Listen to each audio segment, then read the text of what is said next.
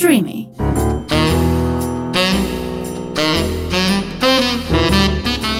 Ρόζο οξυγόνο με το Θέμη Κανέλο.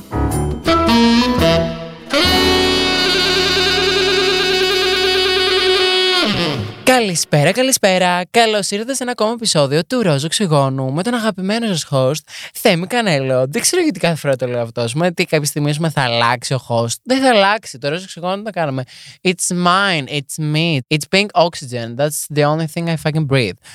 Όπως και εσείς, ελπίζω να αναπνέετε από εδώ και πέρα μόνο οξυγόνο, γιατί σήμερα θα κάνουμε έτσι ένα πολύ ωραίο επεισόδιο. Θα μιλήσουμε για το gaslighting. Σίγουρα θα το έχετε ακούσει. Αν δεν το έχετε ακούσει, είμαι εδώ πέρα για να σας εξηγήσω τι είναι το gaslighting. Μην με οχθείτε, δεν είναι κάποιο αέριο, ούτε κάποια κλανιά. Θα μπορούσε όμως, γιατί είναι λίγο. Ναι, όχι, τέλος πάντων δεν είναι κάποιο αέριο. Ε, θα μιλήσουμε για το gaslighting και την ψυχολογία πίσω από το gaslighting. Ποιοι άνθρωποι το κάνουν, γιατί το κάνουν κτλ. κτλ.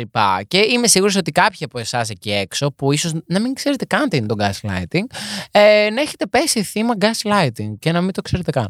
Έχω παρατηρήσει ότι σε ένα βαθμό πολλοί άνθρωποι το κάνουν. Άλλοι το κάνουν τύπου extreme και τους λες και kings ή queens of gaslighting. Και κάποιοι άνθρωποι, άλλοι το κάνουν έτσι πιο low key ή ας πούμε το κάνουν μία στο τόσο ή μπορεί...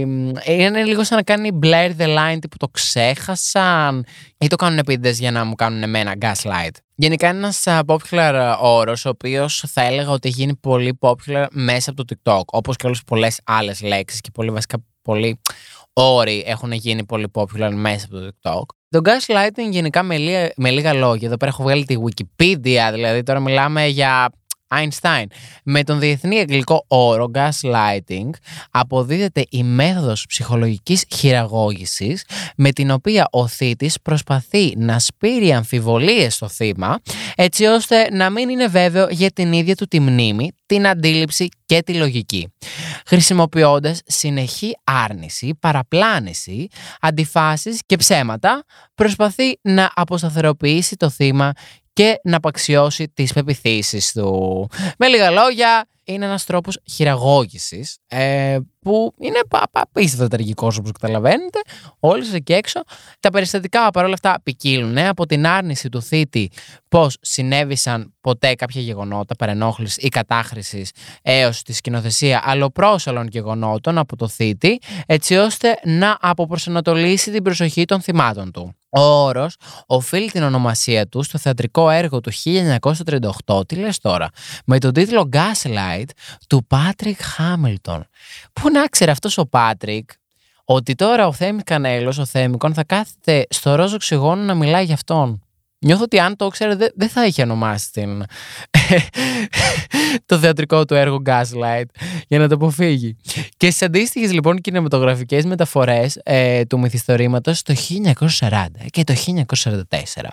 Η αγγλική ονομασία του όρου βρίσκεται σε χρήση σε ψυχιατρικές κλινικές. Α, τι λες τώρα! Και ερευνητικές μελέτες. Καθώς και ως όρος πολιτιστικού σχολιασμού. Αυτό που θα κάνουμε εμείς δηλαδή τώρα, γιατί εδώ πέρα δεν κάνουμε κουτσομπολιό, κάνουμε πολιτιστικό σχολιασμό, λοιπόν, παιδιά μου. Ε, αυτό θα λέτε σε όσους λένε ότι το ροζ οξυγόνο είναι πολύ κίτρινο, γιατί εμείς εδώ πέρα είμαστε ροζ, δεν είμαστε κίτρινοι. Ταυτόχρονα σήμερα είμαι λίγο all over the place, γιατί συμβαίνουν πολλά πράγματα βασικά στην προσωπική μου ζωή. Τα οποία από τη μία είναι χαρούμενα, από την άλλη δεν ξέρω πώς να νιώθω, από την άλλη προσπαθώ λίγο να κρατηθώ μέσα μου, γιατί είμαι και εγώ ένα μικρό παιδί ώρε-ώρε. Απ' την άλλη έχω και εδώ πέρα που ε, έχω ένα τόνο γλυκά μπροστά μου που μας έχει δώσει εδώ πέρα η εταιρεία που ευχαριστούμε πάρα πολύ την παραγωγή για το Πάσχα. Μας έδωσαν δώρο και μας έφεραν γλυκά. Αλλά επίσης είμαι ένα μικρό παιδί και θέλω να τους ορμήξω. Αλλά ταυτόχρονα σκέφτομαι και όλο το καλοκαίρι είναι right around the corner και ε, σκέφτομαι τα κιλά που θα μπουν και το body dysmorphia που μετά θα μου λέει είσαι μια χοντρή ψόφα. Ε, ναι, ωραία περνάω γενικά.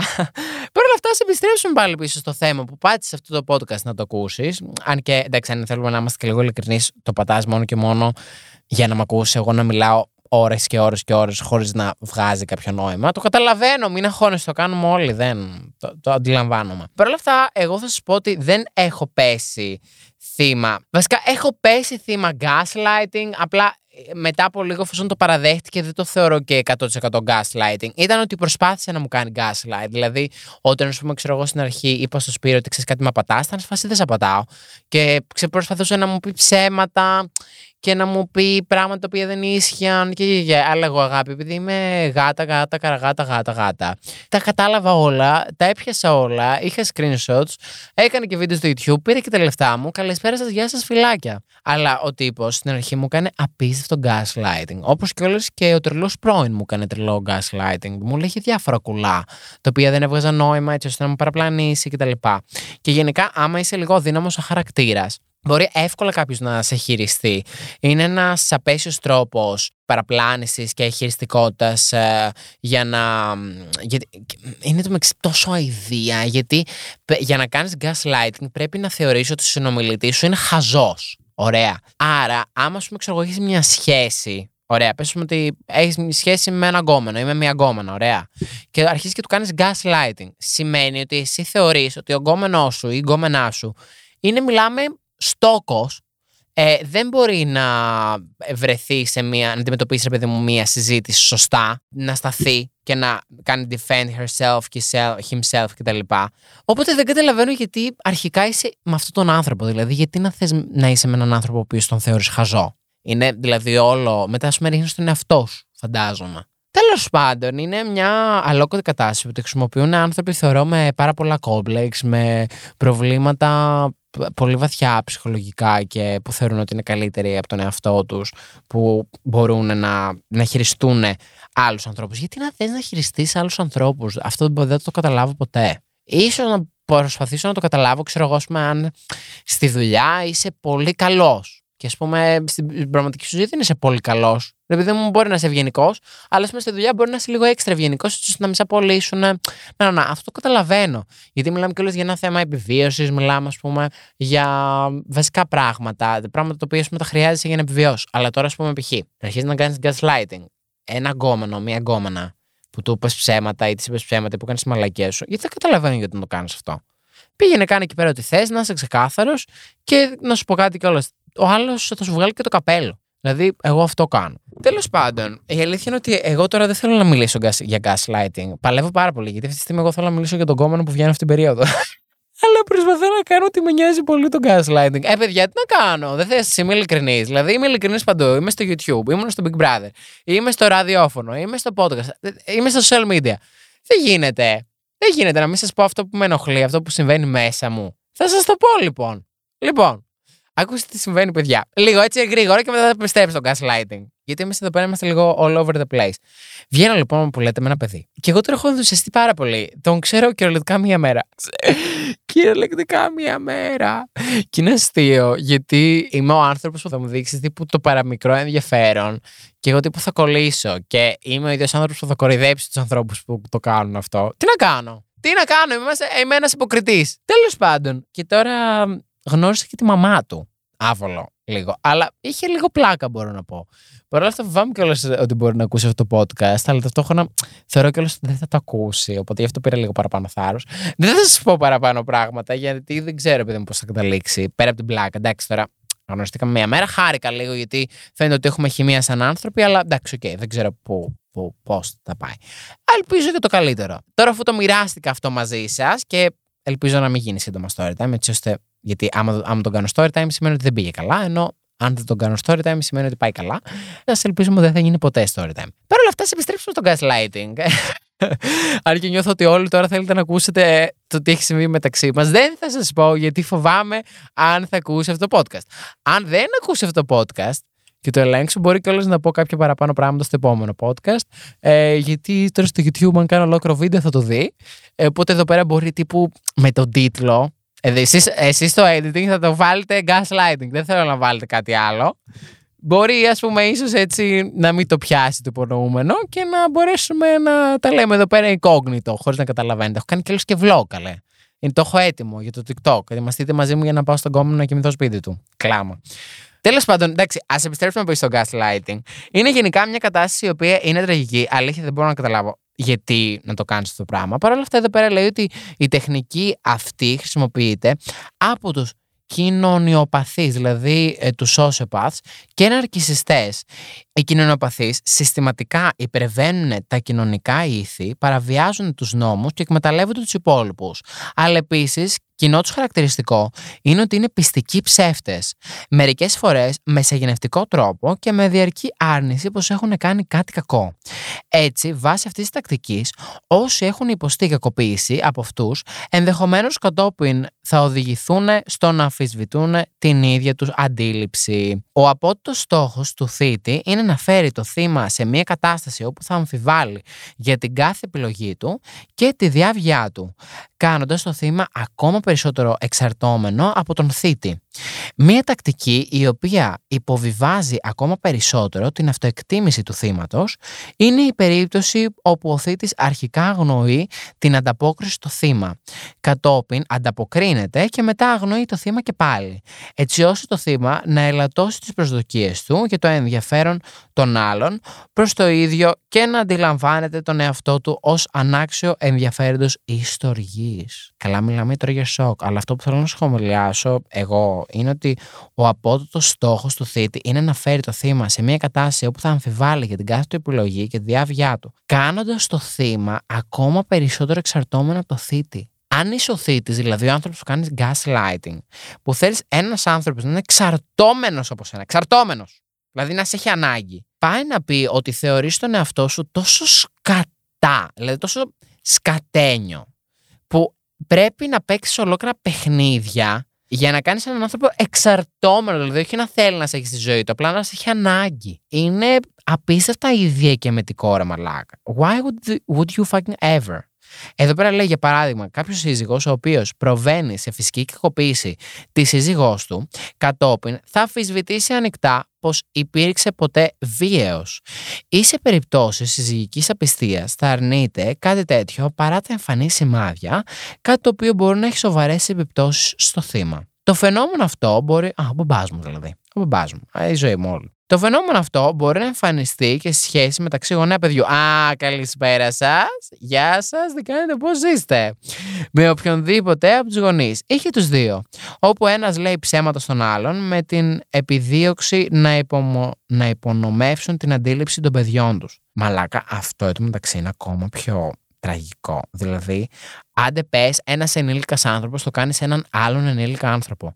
Αλλά τώρα, σου να είσαι εσύ 40-50 χρόνων μαντράχαλος, μαλακισμένε, και να κάνεις gaslighting στο 5χρονο, 10χρονο, 15χρονο παιδί σου. Μιλάμε, είσαι γερό ζώο. Τι να σου πω. Εύχομαι όλα τα κακά του κόσμου να πέσουν πάνω σου και δεν νιώθω καθόλου κακό με αυτό. Δεν θέλω, δηλαδή, I, I, I wish. I, I fucking wish. Στο εργασιακό περιβάλλον αυτό εκδηλώνεται με την υπονόμευση των συναδέλφων με τρόπο που βλάπτει την επαγγελματική τους σταδιοδρομία. Για παράδειγμα, το θύμα δεν συμπεριλαμβάνεται σε συζητήσεις, αποτελεί αντικείμενο κουτσομπολιού ή του επιρρύπτονται συνεχώς ευθύνες ή αμφισβητείται έτσι ώστε να απαξιωθεί και να πληγεί η αξιοπιστία του. Ο θήτης θα επιδιώξει να κατευθύνει τη συζήτηση σε άλλα θέματα, τα οποία μπορούν να εκλειφθούν ως σφάλματα του θύματος.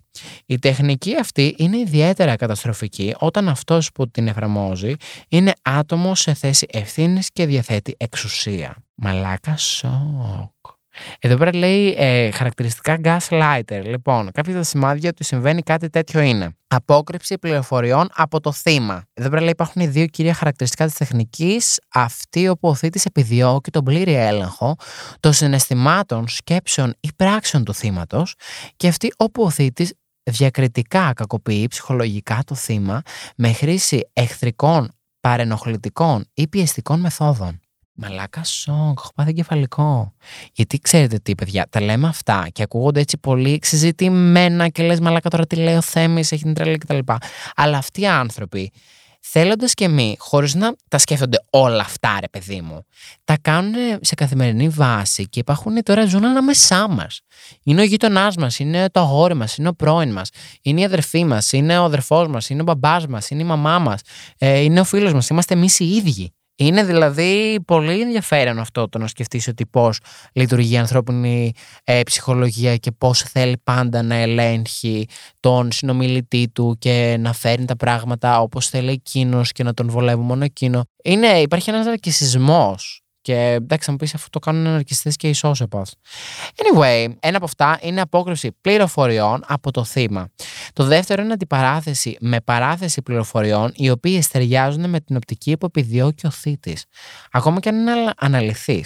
Απαξίωση των πληροφοριών που του παρουσιάζονται. Ναι, αυτό το έχω βιώσει. Δηλαδή, να, να μου απαξιώνουν τις πληροφορίες και βασικά τα δεδομένα και τύπου ακράδαντα δεδομένα ότι να κοίτα αυτό είναι έτσι γιατί αυτό και σας, ε, αυτό δεν είναι έτσι γιατί ε, η πηγή που μου έστειλες δεν είναι σοβαρή και μπλα μπλα ενώ ας πούμε μπορεί να είναι και πιο σοβαρή. Ε, η πληροφορική κακοποίηση συνήθως υπό τη μορφή αστισμού, ναι. Τύπου, χαχα ναι, αφού ο Θέμης είναι χοντρός. Έλα, μωρέ, πλάκα κάνουμε. Οι πλάκες, οι γνωστές πλάκες. Αυτές τις πλάκες συχαίνομαι, θέλω να μπατσίσει όποιος τις κάνει. Προφορική κακοποίηση συνήθως παρεμπόδιση και εκτροπή της προσοχής του χρήστη από εξωτερικές τρίτες πηγές και συμμετοχές. Τύπου τι, δηλαδή, ας πούμε, να μην μιλάς με τους φίλους σου για να μην σου ανοίξουν τα μάτια. Τύπου. Δεν το κατάλαβα πολύ αυτό. Έκτο, μείωση της αξίας του θύματος. Δηλαδή ότι δεν αξίζει σαν άνθρωπος και ότι θα βρει καλύτερα κτλ. Αυτό έχω κάνει και TikTok, τραγικό υπονόμευση του θύματος μέσω βαθμιαίας εξασθένησης των διαδικασιών σκέψης του. Μαλάκα σοκ. Έχει υποστηριχθεί πως στην πραγματικότητα μόνο το 1% των ανθρώπων που κάνουν χρήση της πρακτικής αυτής το κάνουν συνειδητά, ώστε να βλάψουν το θύμα. Ένα 20% το χρησιμοποιούν ως μηχανισμό άμυνας και χρησιμοποιούν την τεχνική αυτή ημισυνείδητα, ενώ οι υπόλοιποι το κάνουν χωρίς συνέση κατά περιόδους. Οι τρεις πλέον κοινές μεθόδοι της χειραγώγησης αυτής είναι: πρώτον, απόκρυψη. Ο θήτης αποκρύπτει πράγματα από το θύμα του για το ποιες ήταν οι πράξεις του. Αντί για την ύπαρξη αισθήματος ντροπής από τον θήτη, ο θήτης επιλέγει να κάνει το θύμα να αμφισβητεί τις πεπιθήσεις του σχετικά με την κατάσταση, αλλά να επικεντρωθεί ώστε να κατηγορήσει τον εαυτό του. Μετατροπή. Δεύτερο δηλαδή. Ο θήτης νιώθει την ανάγκη πως το θύμα του χρειάζεται κάποια αλλαγή, όπως για παράδειγμα ο τρόπος που ντύνεται ή τρώει, και θέλει να κάνει το θύμα να εμπίπτει στη δικιά του προτίμηση όπως τη φαντάζεται. Μαλάκα, πού ζούμε; Εάν το θύμα δεν ανταποκριθεί, ο θήτης θα προσπαθήσει να το πείσει πως δεν διαθέτει κάποια αξία. Ξέρετε τι, θα σας πω, έτσι όπως το διαβάζω εδώ πέρα, γιατί αυτό βιώνω εγώ και θεωρώ ότι κάποιοι από εσάς το βιώνετε και εσείς τώρα πώ θα διαβάζω. Είναι σαν να μιλάμε για ένα μαγικό παραμυθάκι κάπου μακριά από εμάς. Παρ' όλα αυτά συμβαίνει σε εμάς, δίπλα μας, παραδίπλα μας, ε, στην οικογένειά μας, ε, στο οικογενειακό μας περιβάλλον και στη δουλειά μας. Όταν λέμε, ας πούμε, ο θήτης και το θύμα, είναι άνθρωποι. Άνθρωποι με ζωές, που έχουν τη ζωή τους, που κάνουν πράγματα. Είναι στενάχωρο. Τέλος πάντων, και το τρίτο και το τελευταίο ε, είναι ότι είναι ο έλεγχος. Ο θήτης ενδέχεται να επιθυμεί τον πλήρη έλεγχο και να έχει εξουσία επί του θέματός του. Με τον τρόπο αυτό, ο θήτης θα προσπαθήσει να αποκόψει το θύμα του από τους υπόλοιπους φίλους και συγγενείς του, έτσι ώστε να είναι μόνο ο θήτης αυτός ο οποίος έχει τη δυνατότητα να επηρεάσει τις σκέψεις και πράξεις του θύματος. Και παράλληλα, αντί ευχαρίστηση, γνωρίζοντα πως ελέγχει το θύμα πλήρως. Μαλάκα, τι πρόβλημα πρέπει να έχεις στον εγκέφαλό σου για να κάτσεις να το κάνεις όλο αυτό. Είναι τραγικό. Παιδιά, δεν ξέρω, θέλω να μου στείλετε μήνυμα στο Instagram να μου πείτε αν έχετε ποτέ βιώσει gaslighting. Εγώ το είχα πάρει λίγο πιο χαλαρά. Στο, γιατί το στο TikTok το χρησιμοποιούν συνέχεια και είναι σε βάση ah, not you gaslighting me, τύπου, και το χρησιμοποιούν για πλάκα και τα λοιπά. Και μου λέει, α, τι ωραία, έτσι, χαλαρά και τα λοιπά, να κάνουμε έτσι ένα ωραίο podcast, μπλα μπλα. Και τώρα we went really dark, really fast. Συγγνώμη για αυτό το podcast. Εντάξει, εμένα μου άρεσε γιατί έμαθα διάφορες πληροφορίες και έχω καταλάβει ότι αυτό που περίμενα εγώ ότι είναι gaslighting, που ναι, μεν είναι, έχει και άλλες πτυχές που ας πούμε δεν ήξερα ότι π.χ. εμένα ο πατέρας μου έχει κάνει gaslighting. Είναι τρελό. Και πολλοί κόσμοι θεωρώ ότι τώρα που θα ακούσει αυτό το podcast και που δεν θα ξέρει, δεν έχει, δεν έχει ψάξει, παιδί μου, πλήρως τον όρο. Ε, τώρα ίσως να κατάλαβε ότι κάποια σχέση του φιλική, εγκομενική, δουλειάς, ε, οικογενειακή κτλ.